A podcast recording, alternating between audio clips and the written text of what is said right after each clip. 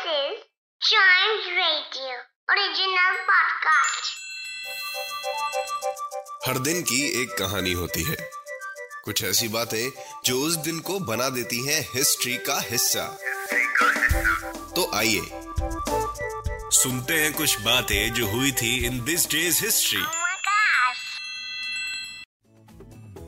आज की हिस्ट्री में हम जानेंगे ग्रेट लेक्स के बारे में जिसमें आज के दिन स्टीमर चालू हुए थे फॉर फ़र्स्ट टाइम ठीक है?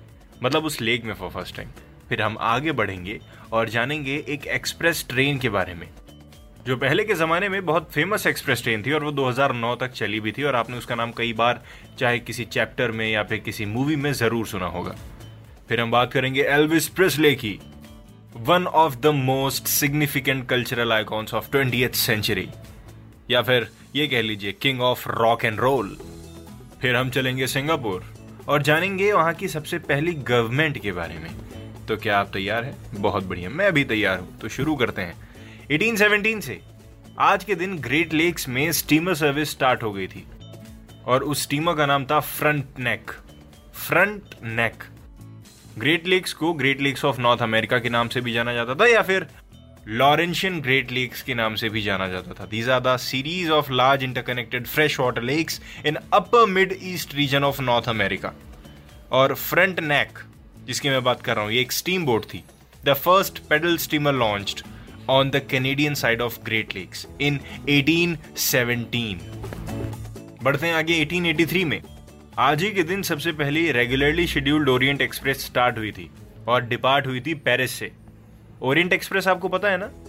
It was the long distance passenger train service created in 1883 long distance passenger train service जिसका नाम ओरिएंट एक्सप्रेस का आपने मूवीज़ में भी सुना होगा चैप्टर्स में भी सुना होगा आर्टिकल्स में भी पढ़ा होगा, उसी ओरिएंट एक्सप्रेस की यहाँ पे बात हो रही है। 1883 में ही इसकी हुई थी शुरुआत।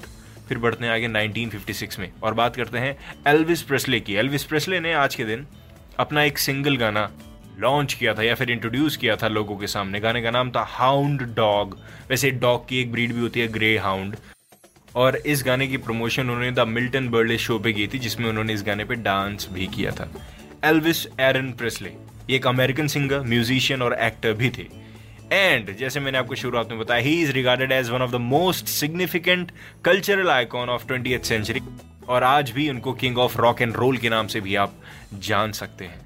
1959 में चलते हैं और बात करते हैं सिंगापुर के सबसे पहली गवर्नमेंट की। सिंगापुर के अंदर आज के दिन 1959 में सबसे पहली गवर्नमेंट ने सॉन किया था। यू नो गवर्नमेंट बनाने से पहले शपथ लेते हैं ना कि हाँ मैं अपनी ड्यूटी को अच्छे से फॉलो करूँगा, मैं टाइम पे आऊँगा टाइम से जाऊँगा, ये चीज़ हर जॉब में होती है। नो बेटर वो गवर्नमेंट हो प्राइवेट हो, आपका स्कूल हो, कहीं पे भी हो, हर स्टेज पे डिसिप्लिन बहुत ज़रूरी है और उसी को सोन इन बोलते हैं। सिंगापुर, ये एक रिपब्लिक ऑफ़ सिंगापुर जिसको आप जानते हैं, ये एक आइलैंड सिटी स्टेट है। जहाँ पे पहली गवर्नमेंट आज ही के दिन 1959 में बनी। I hope this day's history के इस एपिसोड में आपको काफ़ी कुछ जानने को मिला होगा। अगर फिर से जानना इस दिन के बारे में तो थोड़ा पीछे जाइए और फिर से जान लीजिए। साथ ही साथ चाइम्स रेडियो के दूसरे पॉडकास्ट सुनते रहिए। उसमें भी इतनी ही इन्फॉर्मेशन है। मिलते हैं दिस डेज़ हिस्ट्री के अगले एपिसोड में।